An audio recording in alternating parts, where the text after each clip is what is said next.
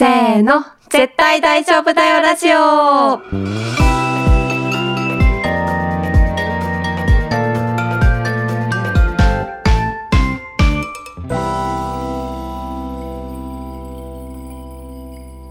萌です。はいです。このラジオではクリエイティブ業界に身を置き、日々をサバイブする女子二人が漫画やアニメをはじめ自分たちを大丈夫にしてくれるものについて愛を込めて話していきます。はい。今回はなんとゲストが来てくださっています。わあ、もう、ね、あの、はい。私も最近知り合ったばかりの方なんですけど、こう、結構ラフに、ポッドキャスト出てくださいみたいなことをナンパしに行ったら、全然いいですよみたいな感じで快く引き受けてくださって、すごく嬉しい、優しい、マジで優しい、ありがとうございます。という気持ちなんですけれども、じゃあ早速ご紹介したいと思います。はいえっ、と、こう、麻布工画堂代表取締役社長の山田祐介さんに来ていただいています。山田さんお願いします。よろしくお願いします。あわあありがとうございますありがとうございます。りがとうございます。山田です。はい、山田さん、じゃあさちょっと私から最初山田さんのご紹介をしたいなというふうに思っています。はーい。はい。えっ、と、山田祐介さんは、麻布工画堂の代表取締役社長でいらっしゃいます。1986年生まれ、慶応義塾大学経済学部卒業。大学在学中より工画堂で仕事を一から学び、卒業後は IT 企業に就職されましたが、2011年に工画堂にご入社されました。行動篠流、茶道表千家の門弟でいらっしゃいます。村上春樹さんを尊敬し、テニスをプレイ観戦することが一番の楽しみとのことです。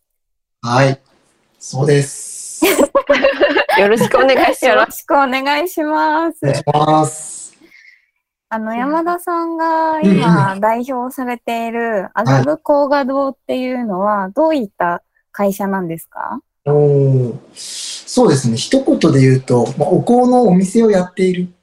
うんうんうんうん。私の父が40年ぐらい前に麻布十番にお香のお店を作って、うんで、そこで、そうですね、お線香とか、はい。えー持ち歩く匂い袋とか、うん。えーそういう生活の中で使えるお香のものを販売していたり、えープロフィール紹介にもちょっとあったんですけど、あの、香道っていうはいはい。ものがありまして、これは香りの道と書いて香道っていうんですけど、うんうん。まあ、お茶で言う茶道、はいはい。お香で言う香道っていうものがあって、うんまあ、その香道で使用する道具とか、うんうん。えー不思議な香りのする木、香木とか、そういう専門的なものも扱っていたり、うんうん。えーイベントスペースがあって、そこで香道や茶道のお稽古うんとか、はい体験イベントをやってたりとか、まあそうん特に割と幅広くいろんなことをやっていますかね。うんうん。じゃあもう、あれなんですね。お香の道のスペシャリストというか。うんいいですね。確かに。なんか、僕たちは、あの、お香って言っても、その人によって持ってるイメージっていろいろあると思うんですね。うん例えば、あの、西洋の香りのするものだとか、うんうーん、なんだろうな。まあ、もっとすごく範囲を広めれば、えっ、と、竹串が刺さってるようなお部屋に置くああ、確かに。ディフューザーとか、そう、香りってするものいろいろあると思うんですけど、そう、僕たちが、えー一番得意とする、まあ、香りの専門としているのは、特に和の香り、日本の香りですね。まあその香りの専門家って言っちゃっていい気は確かにしますね。うんうんうんうん。うんなんか前、あの、私たちのポッドキャストでお便り会をやった時に、うん結構香りの、についての、あの、お便りが来て、それで愛ちゃんが結構部屋の中で香りの動線を作ってるみたいな話をしてたよね。そう。で、しかもそれがすごい、あの、高画堂さんと縁がある話だなと思ったのが、お？私がそのお便りいただいた時に思い出した話が、えっと、カメラマンの小野田さんっていう方がいらっしゃって、その方のご夫婦のお家に遊びに行った時に、その小野田さんのお家で、結構玄関はこの香り、このお部屋はこの香りみたいな感じで、なんか場所によって香りを変えていたのが、結構私の中ですごい新しい体験で、それを結構真似したりしてるんですけど、その小野田さんが最近オープンされたギャラリーの、そのギャラリーのイベントというか、小野田さんの展示のお香を高画堂さんが作られていて、それを私が知らず知らず買ってたっていうことが最近分かって、ありがとうございます。すごい、すごい縁を感じたんですけど、そうなんですね。はい、そうなんです。生物画というお香を、はい、あー買わせていただいて、売ってた、うん。高画堂さんで。うんうんうんうん。それが小野田さんの作品の、あの、とコラボレーションのお香だったんですよね。そうなんですよ。なんかそういうふうに、なんかいろいろな、なんでしょうね。えー香りに興味をお持ちくださる方とのコラボレーションというか、うん。もう僕たちは得意というかすごく好きでうん。やっています。うんうん。なんか僕たちは、そうだな。なんかお香の可能性をすごい、えっ、と、探り続けているというか、うん。あまり、もともと、なんだろうな、お香がめちゃくちゃ、なんかもうマニア的に好きとかいうタイプではなかったので、うん。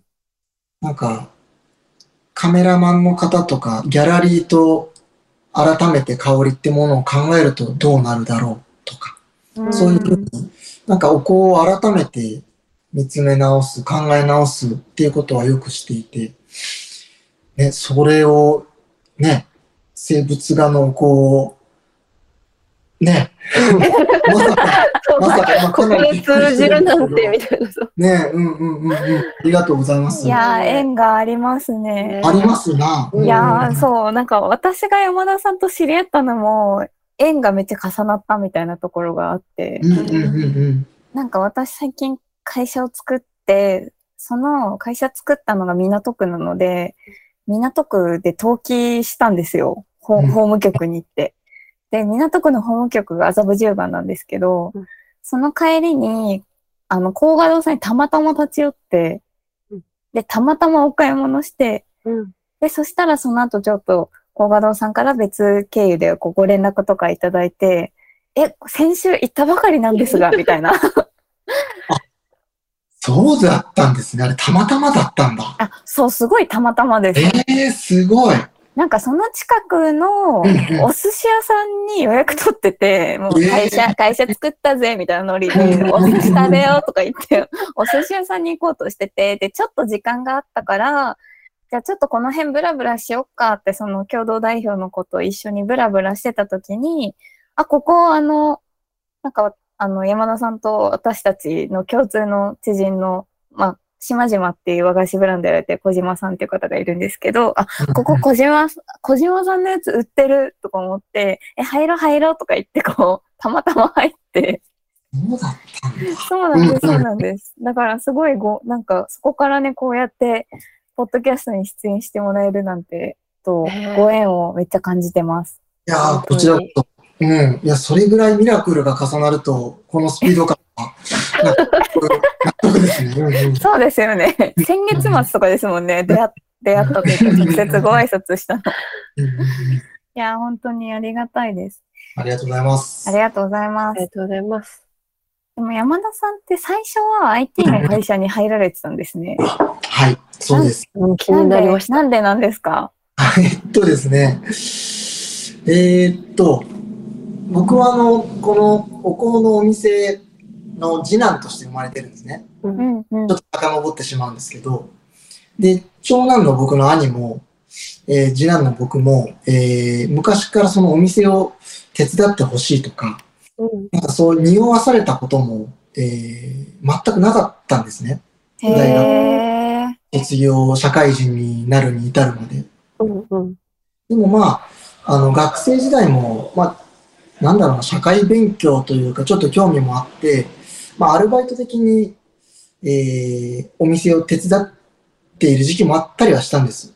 うんうん。なんですけど、あのーまあ、就活をするっていう時にあたって、じゃあお店をなんか継ごうとかそういうことはもう全く、本当に全く考えていなく、えー、で、まあ自分の興味のあった IT 系のもう会社に新卒で入社したっうんていう感じなんですよ。うん。ここことかも本当全然関係なくて、純粋に、うんと就活の巡り合わせだったり自分の当時の興味うんっていう経緯ですね。ああ。へえ。えー、なんか逆にそこからなんでお店を継ぐっていうことになったんですか？はい。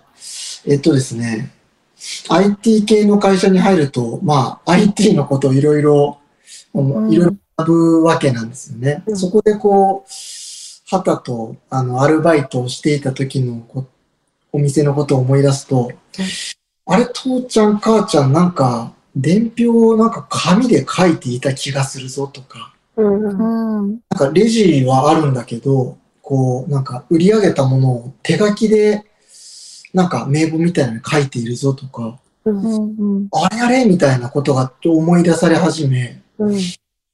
なんか土日を中心にだったかな？あの、ちょっとまあ、せっかく勉強してることも使ってみたいしってことで、お店にその、まあ、なんていうか、か還元というか、ちょっとうん面白半分で手伝い始めてうん。見たんですよ。ってやってるうちにあれよあれよという間に、その、お店の楽しさに気づき、まあ、なんて言うんでしょうね。香りがすごい好きかどうかっていうよりも、まあ、自分で本当に自由度高いなとか、うん。あ両親もその、ね、か寛大というか好き放題やらせてくれるし、あ。うん。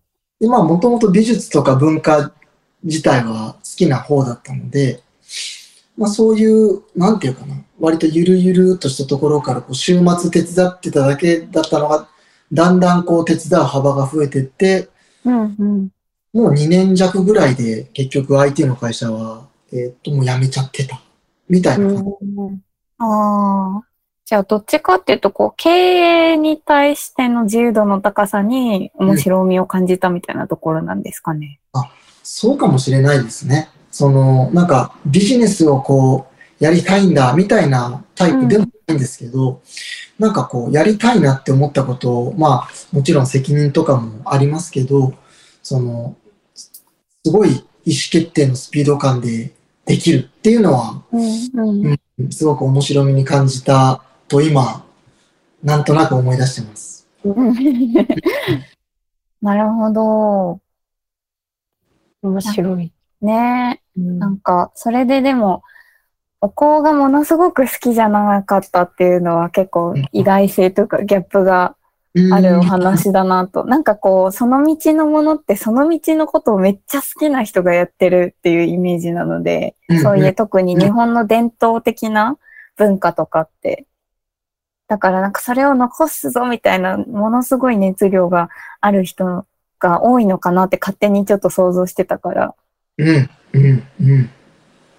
うん、いや、実際、そういう人も多いと思います。で、うん。うん、なんか、僕なんかどうだろう、珍しいかどうかはわからないですし、ある意味、今っぽいのかもわからないんですけど、そうですね、それは自分の良いでも悪いでもなく特徴だなっていうふうには。思ってます。やっぱり、うん本当にいろんなタイプの人がいてよ良いと思ってるんですけど、例えば、なんかすごくもうお香のことが好きで好きでしょうがない方とかってお客さんにすごく多かったりとか、うん。一緒にお仕事する中でも多いんですけど、うん。やっぱりもう本当にアーティスティックな方だったりとか、うんもう私の中のお香っていうのはもうこうあるべきなんだってものがすっごい、あの、良い意味で強かった。すごいいいこだわりを持たれて、めちゃめちゃその辺はリスペクトはするんですけど、まあ、逆になんでしょうね。いや、こ、こんなもんお香じゃないわーい、みたいな、うん。うんと、まあ場合によってはなることもあるかもしれない。ですけど、なんか僕みたいに、うんと、もちろん、やっているからにはある程度は好きなんですけど、うん。とはいえ、なんか距離感を持ちながらみたいな感じだと、なんかその、うちが、そうですね、さっきの生物画っていうお香の話とかにもなるんですけど、なんかこういうお香を作ってみたいんだとか、ギャラリーの方とか、例えばゲーム会社の方とか、へえ、ゲーム。ゲーム、あの、刀剣乱舞っていう、うん。はあはあはあはあ。うんトーラブ。トトーラブのお香を作りたいっていう時とか、うん。あとなんだろうな、お化粧品会社さんで、うん。うん。スックさんうとか、ん。うん。はいはい。なんか本当にいろんな方からお声がかかった時に、うーんと、一度こう、まあ、お香って、まあ伝統的にこういう考えはあるんだけれどもって、ちょっとテーブルにまず並べてみて、割と遠い目線から見た時に、うん。こういうところが、えっ、と、和の香り、お香と、だけにできることですねっていうことを改めて冷静に見たりすることができる。うんまあそういうところが、あの僕の、なんだろうな、狙ってるわけじゃないんですけど、特性に勝手になっていますし、うん。あと、なんだろう、すいませんね、僕ばっか喋っちゃってるんですけど、いやいやいや、いや今日そういう山田回なんで山田さんが来てくださってる回なので。あの、お香ってやっぱり、あの、本場がどこかってあえて言うと、うんやっぱり京都なんですよね。うん。お茶だったりお香だったり伝統的な文化のうんメ。ッカそうですね。じゃあどこかっていうとやっぱり歴史的に京都だっていうのは僕もやっぱそう思うんです。うん。めちゃくちゃその辺は強い、すごいなって思いますし、そうそう。でも僕たちはその、京都で、まあ、200年前から続く香木店で、まあ、うちの父がその次男だったので、40年前にお店を東京に出したと。うん。じゃあまあ、西は京都で、えーやって、本家はやっていて、じゃあまあ、文家というか、のれん脇の存在としての僕たちが東京で何をやるのかっていうと、やっぱり、あの、まあ、京都よりか、もしかしたら風通しが良い場所かもしれない。うん。ビジネスの中心地だったり、あの特に麻布十番っていうのはすごく国際的だったりするんで、うん。まあそういうところで、えー、なんだろうな。京都ではできないようなお香のひ開き方、開いていき方っていうのは、まあ僕自身の性格とかとも相まって、いろんな方と、うーん、つながって、お香ってものを、価値を再発見していくっていうのには、まあいろんな意味でこう、相性いいのかなっていうふうには思ってます。うん。うん。確かに、あの、その山田さんが熱狂的なお香ファンっていうわけじゃないからこその、なんていうんですかね、こういろんなお香の面というか、高画堂さんのサイト見たときに本当にスックの香りを監修してらっしゃるとか、なんかあの、サシェの中のこう香りを監修してらっしゃるとか、お香だけじゃないこう世界がすごい、このウェブサイトの中でも広がっていて、見ててワクワクしたなと思ったのがそこにつながるんだろうなと思って、うん面白いなと思っておお伺いしました。ああ、よかったね。その辺は、なんか、まあ、高画堂がすごく、まあ、ある意味変わってるところかうなっん。て思い、うんうんうんうんうん。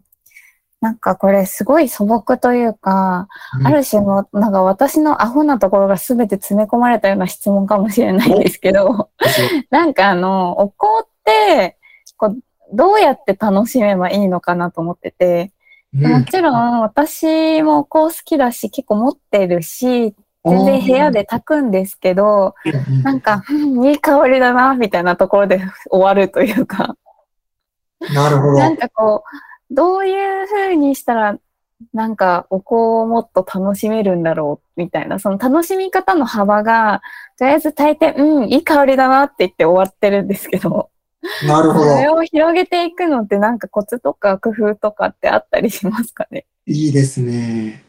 あの、石萌さんは、はい。スティックタイプのはい。火をつけて炊くお香のことを今おっしゃってます、ね。そうですね。はい。OK です、OK です。なんか、二つ今あるなって思ってて、なんか一つは、その楽しみ方っていうよりもうちょっと前提の部分になるかなって思ったんですけど、うんつまりなんかお香って、その、例えば、コーヒーとか、なんだろうな、もっとメジャーなもの、趣味のものと比べて、あの、なんかね、情報が少ないんじゃないかなって思うんです。つまり、確かに。いい香りがして終わるっていうところには、なんかそのお香そのものが、なんか例えばこういうジャンルが実はあってうん、なんか A とか B とか C って3つぐらいジャンルがあって、その中でも今、萌えさんは A を楽しんでるんですよって。うん。もしこの香りが好きだとしたら、次はあの C の香りをちょっと A に近いのがあるんで、試してみてはどうですかねみたいな、そういう、なんか、お香業界がちょっと抱えてる課題みたいな、うん。まあ僕は感じて、つまりなんかパッケージとかを見ても、例えば、これはいいとか悪いとか全然ないんですけど、僕が11年前にこう、お店に入ってお香のパッケージを、なんか裏とか見て思ったのは、うん爽やかな森の香り、あ、終わりそうそうみたい。そうそうそうそなるほどな、みたいな。うん。その、例えば、その食べ物とかだとすると、なんか裏に何が使われてますよとかって、あの、書き方のレベルは違ったとしても、まあバッチリ書いてあるじゃないですか。う。うんうんそこを見れば、その、食べ物を普段食べてる僕たちとしては、あ、これ、あの、例えば天然に近い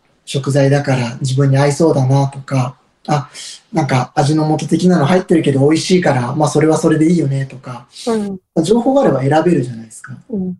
なんか、そういうところはお香の業界って、なんか僕が見た限りすごく少ないなと思って、で、うんあ、これ聞こえてるかな、前さん。あ、聞こえてます。はい。聞いてました。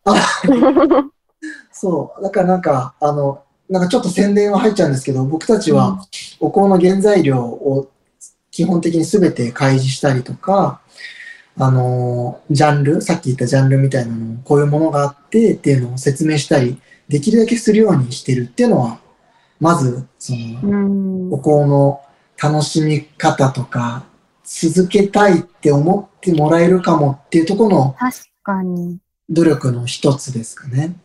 なんかでも確かにコーヒーとかって、あの産地が分かれてて、そうそうそう。あの、ふ深入りから浅入りまであって、それによってこうなんとなくこう産地かけるこれみたいなのでうん把握できる部分とかあるし、じゃあここの産地だったらこんな感じなのかなとか、そこからこう派生していくというか、これが好きだったらこれが好きだろうみたいな、こう道筋がなんとなく楽しんでいく中で見えていく感じとかあるんですけど、なんか多分私がアホなだけかもしれないんですけど、なんかそこの場合は、なんか、なんて言うんですかね。まず香りがすごく繊細だから、こう、違いがちょっと分かりづらかったりもするんですよ、正直。うん、うん、うなんん。か、すべていい香りみたいな、こう、細分化しづらいみたいなところとかがあったりとかして、多分それでなんかこう、この香りがまず、このたくさんある香りの中でここだけが好きっていう風に定められないのとかもあるのかもしれないです。ああ、それはでもすごい納得だし、あの、萌えさんがこの言葉を借りれば、あの、特別アホとかそういうわけでは全く、全くない。なんか鼻がおかしいのかなとかいやいや、あの、なんか、本当に面白いもので、やっぱり香りとか、まあ、イメージの世界のものって、うん。その、ワインとかでも、例えば、その、言葉がすごく用意されてますよね。あの、うん。試した時の香りとか、なんか鉄のうん。とか、あの、すごくいろんな表現があると思うんですけど、なんかそういうものがちょっとでも入っている状態で、香りを嗅ぐと、あ、確かになんかこの部分、その、鉄、ちょっと例が悪いけど、あ、あれ、あなんか、うれたメロンのような芳醇な香りみたいな、そういうことですよね。うんうんうん、そういうところが、こう、言葉で、あの、ある程度説明してもらえてると、その頭の中で結びついて、あ、これがそっか、そのお香の世界では、メロンが売れたものの香りって言うんだなとか、あの、自分の中でやっぱりちょっとずつコーヒーとかと同じ紐づいていくと思うんですね。そうそう。なので、なんか、そうそう。うちのお香は、なんだろう。ね、ジャンルが、例えばこれ、はい。海をテーマにしたお香、ちょっと今画像をも見ながら話してるんですはいけど、。はい。パッケージの裏には、なんかこう、お香のジャンルがこうで、はい。うんなんか香木が何パーセント入ってて、うん。それ以外のスパスパイスが何パーセント入ってて、みたいな。うんなんかこの辺をこう見ながら、えっと、香りを試していただくと、なんかお香の解像度が上がって、あ、なんか、ちょっとずつ自分で選んでいけそうな感じがするっていう、なんかご感想をいただいたり、ううんん。うん。で、なんかさっき2つあるって言ったうちのもう1個の方は、まあ純粋な楽しみ方というか、はい。炊き方になるんですけど、これは僕たちも正直よくわかんないっていうのが、まず大前提としてあって、あの、どういうふうにお線香、スティックタイプのお香を楽しめばいいのかっていうのをね、僕らもずっと探してる。10年かけて続けている。ですけれども、まあその中でもまあ、えっと、まあ一つ仮説というか、よくお客さんから伺うものの代表例としては、気分を切り替える時に使っているっていうのがすごく感じます。あーそうそうそう。あの。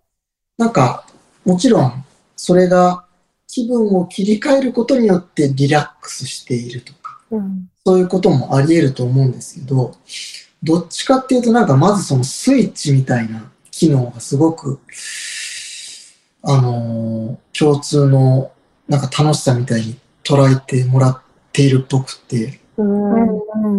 まさになんかこうちょっと抽象的というか、ああ、いやいやいや。そう。なんか、やっぱり、火を使うっていうところとか、えー、煙が立ち上って、なんかそのビジュアルがこう、なんとなく気持ちいいとか。うんあと香りそのものも、まあ作り方によるんですけど、あのまあすごく非日常な香りが起こってする場合が結構あるので、うんその辺の要素からこうなんか、例えばリモートワークをし始める、なんか日常のプライベートの時間と、えー仕事に入る時のスイッチとして使うとか、お家帰ってきてなんかこうリラックスモードに入りたい時のスイッチとして使うとか、うん。あと、えーお掃除が終わった印としておこう、スイッチ。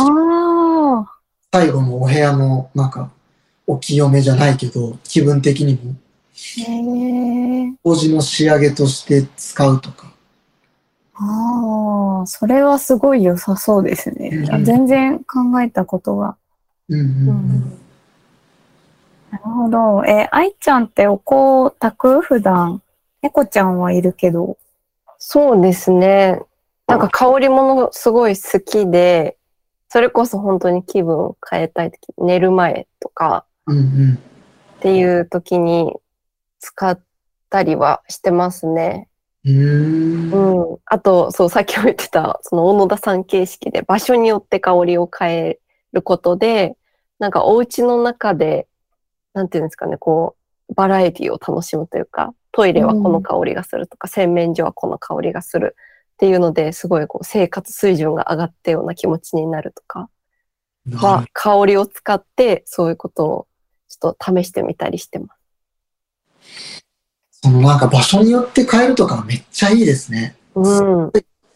いいなって思う。うんうん。確かに、その前のお便り会の時でも話してたんですけど、なんか、私はなんか割と今でもこう、でかいいい香りで部屋を満たすみたいな。うん いいか、いい香りでなんかもう家中をとにかく満たすみたいなことばっかり考えちゃうから、その愛ちゃんの話聞いて、ああ、なるほど、みたいな。のはすごいありました。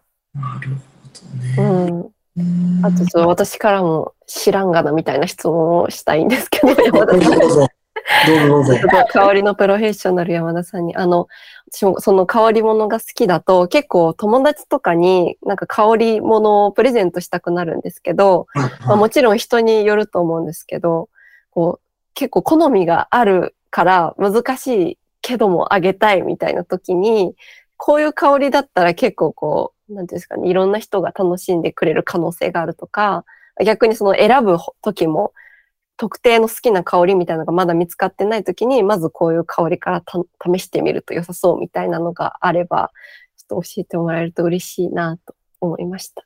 はい。プロフェッショナル山田が、はい。お答えします。えっといやいやありがとうございます。まず、その、一つ目のプレゼントするときうんうん。ん。で、おっしゃるように、本当に香りの好みって人それぞれなんですよね。うん。で、あの天然素材100%のものがすごい好きって方もいれば、全然そうでないものでも香りが良ければいいって方と、本当にいろんな方がいらっしゃるんです。うん。でも、経験上、えーっと、本当にどんな方でも、うん絶対大丈夫というか、あの、うん絶対、つまり、嫌な風に感じない、嫌いじゃない香りっていうのはやっぱりあって、うん。うん。それはお香の僕たちの世界だと、えー白檀の香あああなんか聞いたことあ。うんあり、あ、よく、よくお店とかでも見かけます。うん。白檀っていうのは、はいちょっとだけ説明すると、うんあの、香りの木と書いて香木うん。っていう、まあ特殊な存在の木の一つで、えー、なんていうかな。まあお香の主人公みたいなものと思っていいぐらい、その言葉もよく認識されているものなんです。でえっと、まあ、白檀って、例えば、えーパッケージにお香の名前がついてたとしても、うんなんかいろんなものを混ぜ混ぜしてるっていう可能性は実はあって、うんそういったものになると結構、あの、好みは分かれてきちゃうんですけど、うん。たまに白檀だけの香り、うん。あの、まあ、うちのお店はそういうのが好きなので作ってるんですけど、うん。白檀100%のもう、ま、混じりっけない香りですっていうものがあったりして、うん。それはよそ様のでもあったらそれで全然いいと思うんですけど、そういうものだと本当になんていうか優しいんですよ。あの、へあのスパイシーだったりとか、なんかちょっうん。と甘いとか、辛いとか、重いとか、そういうことがなくて、本当になんか誰がどう嗅いでもなんか優しい。へえ。うん。白檀だけの香りっていうものがもし見つかればうん、それが一番好みを選ばない。へえ。なるほど。めっちゃいい情報をめっちゃ、聞いちゃっ明日明日た。からみんな使える情報だ、これは。いいですね。人に贈り物をするときには。へうんえ白檀100%。うん。うん。へえ。ありがとうございます。とんでもないです。だから、さっきね、その二つ目におっしゃってた自分で選ぶときにうんうん。するかっていうときも、あの、できるだけシンプルな作りのもの、例えば白檀100%のものとか、うん。あとまあ、香木の二大巨頭として、白檀と並ぶ人工っていうものうんだけど、うんそれも人口100%のものとかをまず使ってみてもらうと、うんなんかその、あ純粋な香りっていうのはこれなんだなっていうものがまず、なんかベースとして認識できて、なんかそこにじゃあいろんなものを混ぜていくことになるんですけど、うん。なんか、あ、いや、シンプルな方が好きなんだとか、あ、混ぜているものだとしても人口がベースになっているものが好きなんだなとか、確かに。うんうんうん。だから、すできるだけシンプルめなものを選んでいくと、まず好みがちょっと分かっていき始めるかもなるほど。なんか基準ができるというか、自分の中で。そうですね。基準を作るの大事そうですね。うん。うん。あと、まあ、これはもうか100%宣伝になっていくんですけど、どうぞ、どうぞもう宣伝しまくっていただきたいで。いいですすか？いいですか？あの、お僕たちお香の定期便っていうまあ、いわゆるサブスクリプションサービスはい。まあ、それはあの、さっき話してたその、全原材料が明らかになったお香が、毎月、あの、その、例えば7月、今月だったら、七夕がテーマになったお香が、えー毎月届いて、お店とかに行かなくてもお家に届いて、どんな風にそのお香ができてるんだよとか、エピソードとか背景も含めて、あの、お伝えしているってものがあるので、そういったものをお試しいただくと、まあ、勝手に送られてくるし、ちょっとなんか専門店の怖いドアを開けなくても、お家に届いたりするので、そういうものだと、あの、あ、自分の好みがこういう風だなって分かっていくっていうような仕組みもあったり、ず宣伝終わり。みんなおこライフはいいぞ。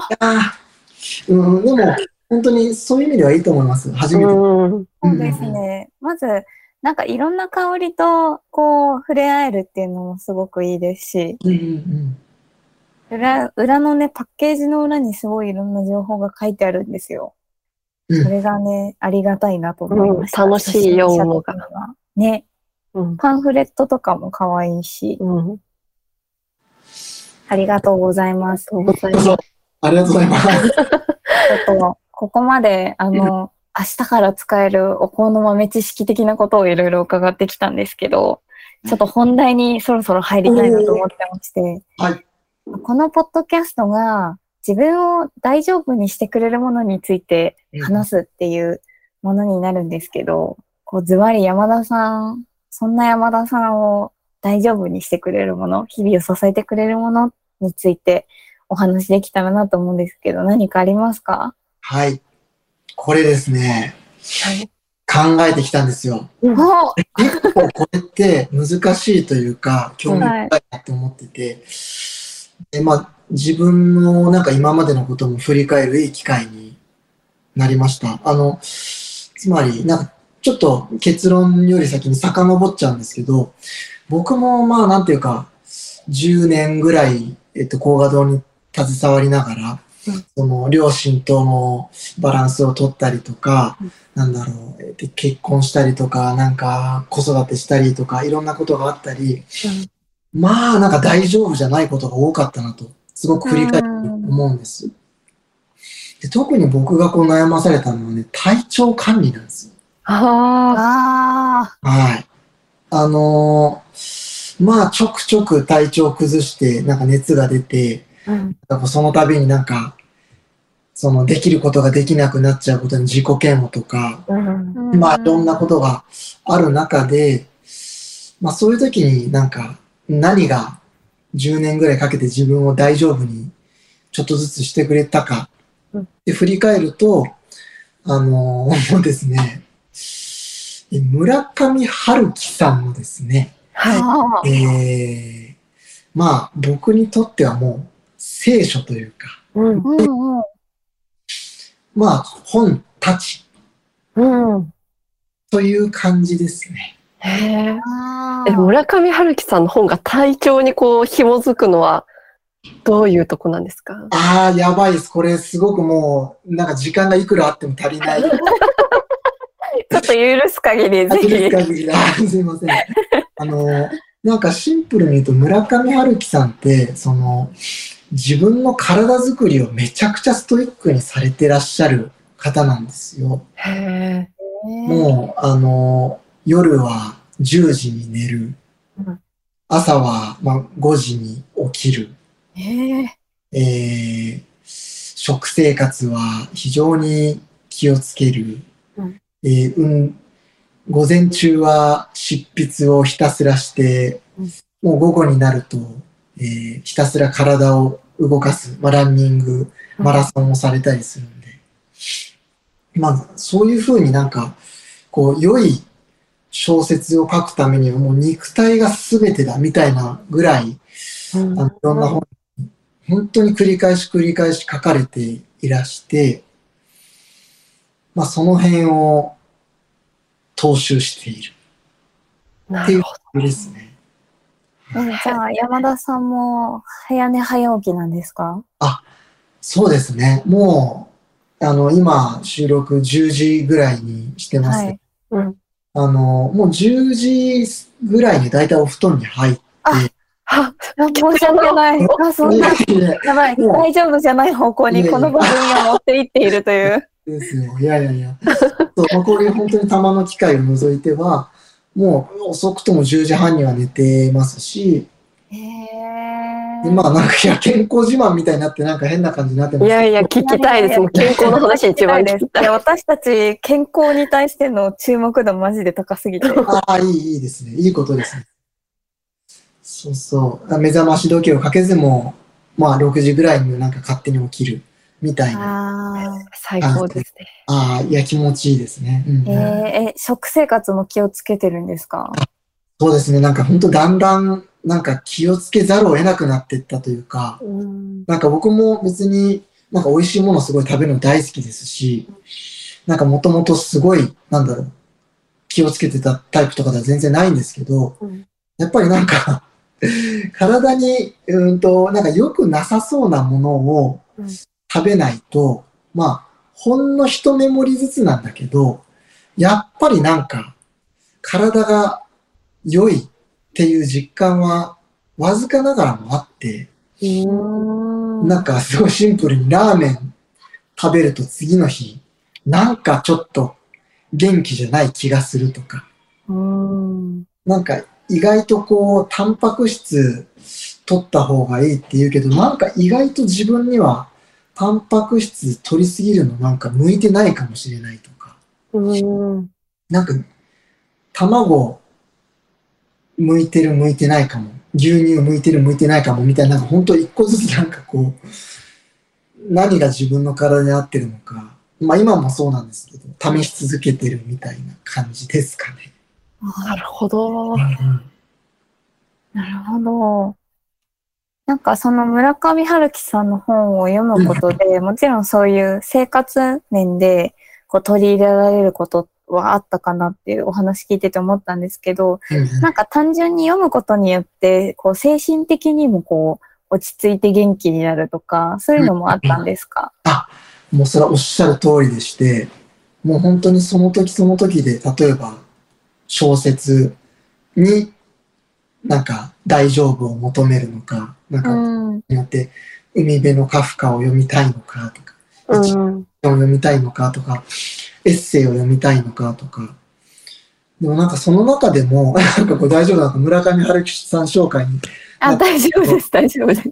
なんかこういう、あの、要は、えっ、と、例えば、今これだけはこれこれだけは村上さんに言っておこうっていう本が。とか、あの、あとなんか、最近やってたんだよ、村上さんのところとか、つまり、あの、読者が村上春樹さんに悩みを、あの、投げかけて、春樹さんがそれにこうどんどん答えていくっ。ていう企画を結構5年、10年に一度ぐらいされてて。このなんか本当に質問をしてる方たちが本当にいろんな悩みをこううん。仕事の悩みだったり、なんか健康の悩みだったり、なんか恋の悩みだったり、なんかそういう、その、なんだろうな、読者への、ん？読者質問回答企画っていうのが一番、なんか自分の大丈夫につながってる感じがして。要はなんかみんな大変なんだな、みたいな。その、読者1万人いたら1万人の種類の大変さがあるんだな、なんか自分だけじゃないんだな、みたいなのを、こう、なんか、やりとりの量でなんか実感していくみたいな。うん。う。うんん。なんかその、格言1個を言われるよりも、なんかみんな大変なんだなって、そうだよねって思えるだけでちょっとなんか自分も大丈夫って思えるうん。のにつながってる気が今してます。へえ、なんか面白いですね。村上春樹さんの本だけじゃなくて、村上春樹さんを通して、なんかすごい幅広いことを山田さんが感じ取られていて、なんか本当に、なんか村上春樹さんのこの本とかじゃなくて、村上春樹さんじご自身にこう、大丈夫にしてもらっているっていう意味がすごい分かりました。あ、うん。あ伝わりましたね。よかった。分かりました。すごい、すごい興味が出てきました、村上さん。ねえ。なんか正直私、村上春樹さんの小説は、まあ中学生ぐらいの時に読んで、ちょっと苦手かもしれないって思っちゃった時期とかあったんですよ。うんうんうんうん。で、それからそ、そんなに触れてこなかったんですけど、でも今のお話聞いて、なんかその、読者質問に答えるやつも読みたいですし、なんか小説もちょっと再チャレンジしてみたいなっていう気持ちになりました。おー、よかったです。布教活動が。で嬉しいです。でも、ね、本当読むタイミングとかによってね、感じることとかもきっと違うでしょうし。そうですね。多分、あの、中、痛い系の中学生だったので、あの、性的な表現とかがちょっうんうんうん。と、うってなったのかもしれないです、当時は。うんうん、いや、それはそうかもしれないですよね。うんうん。ね、エッセイとかは本当になんかまた全然違った側面がね、うんあるので、すごい。うん。まあね、小説は本当、なんか別にみんなが好きになる必要全くないと思うんですけど、ううんんなんかエッセイなんかはそれこそあんまり好み選ばないのかな、なんとなく感じはします。うんえーエッセイで、なんかどこが魅力だですか？村上春樹さんのエッセイって。ああ、これはですね、まあ、さっきのその質問回答のとまた別のものを仮に今話すとすると、なんだろうな。なんか、うーん、海外での生活がすごい長い方なんですね。まあ、お引っ越しがすごく多くて。で、それに関連して、その海外での、えー、と生活のエッセイっていうのはすごい多いんです。うん昔から今に至るまで。なんかローマに住んでた時とか、うんなんだろうな。うん、シドニーのオリンピックを取材に行った時とか、なんかそういう旅行もののエッセイっていうのは本当になんか気楽にというか、うんもうなんか何にも考えずに、なんか楽しいなっていう気持ちで読めるし、やっぱりその文章がすごく、なんていうかな、すごく読みやすく考えられてるものなので、うんうんうん。今、その旅行に行きづらい時とかにも、その旅物のエッセイは、また良かったりしますね。うんうんうん。えー、ちょっと読んでみようっていう気持ちにすごいなりました。よかったです。ありがとうございありがとうます。ございます。ちょっといろいろお話を伺ってきたんですけれども、そろそろ時間に、時間が、時時間が、間が、もうみんなで早寝しましょう、今日は。ね、早寝してほしい気持ちがすごいです、今。いいですよ。早く寝ると気持ちいいです。そうですよね。寝れる時はね。うん、寝はいれる時は。うんでも私も割と早寝早起きマンなので、うん。うんなんか気持ちはちょっとわかります。うんうん。うん。朝も勝手に目が覚める方なので。いいですね。はい。うん。いやー、ありがとうございます。なんか、せっかくなので最後に、なんか告知とか、宣伝みたいなことありますか？あ、いいですね。さっき思いっきりお香の定期便お香ライフのあの告知をしちゃったんですけど、そうですね。うーんともう一、回、もう一回していただいても全然大丈あ夫です。はい。うんもう何でも、でもななかったらなないでも大丈夫です。でもうんでももうね、十分、あの話せたと思います。うん、うん。ありがとうございます。はい。ありがとうございます。じゃあ、ちょ、ちょっとすいません。この後、あの、毎回終わりの方に言ってる言葉があるので、呪文のようにそれを唱えますね。はい、お願いします。疑問のように。えっ、と、絶対大丈夫だよラジオでは皆様からの感想やリクエストなどのお便りを募集しています。お便りは各エピソードの概要欄にある Google フォームよりお願いします。お便りを寄せてくださった方には番組オリジナルステッカーセットをプレゼントしています。また、ツイッターで感想投稿も大歓迎です。ハッシュタグ、絶対大丈夫だよラジオ、もしくは、大丈夫だをつけて投稿お願いします。おはカタカナです。番組のツイッターの ID は、アットマーク DAJOBU アンダーバー RADIO 大丈夫ラジオです。よろしければぜひフォローもお願いします。はい。ということで、山田さん、本日はありがとうございました。ありがとうございました。本なん当かすに。ごい実用的なね、あの、お香の楽しみ方とかのお話から、うん村上春樹を通して健康になったという素晴らしい、いいですねね。、面白い話。ね、実体験までお伺いできて、なんかこう、お香っていうものとの距離が、なんか、もちろん日常的に楽しんではいるけど、まだちょっと遠い感覚もあったんですけど、なんかそれをこう縮めていきたいなっていう気持ちにすごいなりました。うん。いや、本当にそれはもう、すごく嬉しいですし、僕たちが常にやろうとしてくれて、や、やろうとしていることなんで、うん。うん、なんか少しでもそういうふうに伝わったのすごい嬉しいです。うん、でも今日なんか楽しみ方がすごい増えた？そういうピュアな香りをまず嗅いで自分の好みを知るとかっていうことを教えてもらったので、なんか楽しみ方が増えたら楽しいことが増えて、こう世界がちょっとこう、プラスになっていくみたいなことがすごい想像できたので、お香と距離を、同じこと言ってる。距離を止めていきたいです。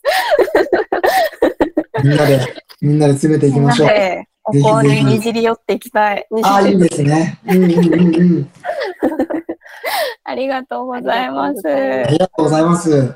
はい。あの、高画堂さんのホームページだったり、おこライフのことだったりは概要欄に貼っておくので、皆さんチェックしてください。ありがとうございます。はい。はーい。せーの、バイバーイ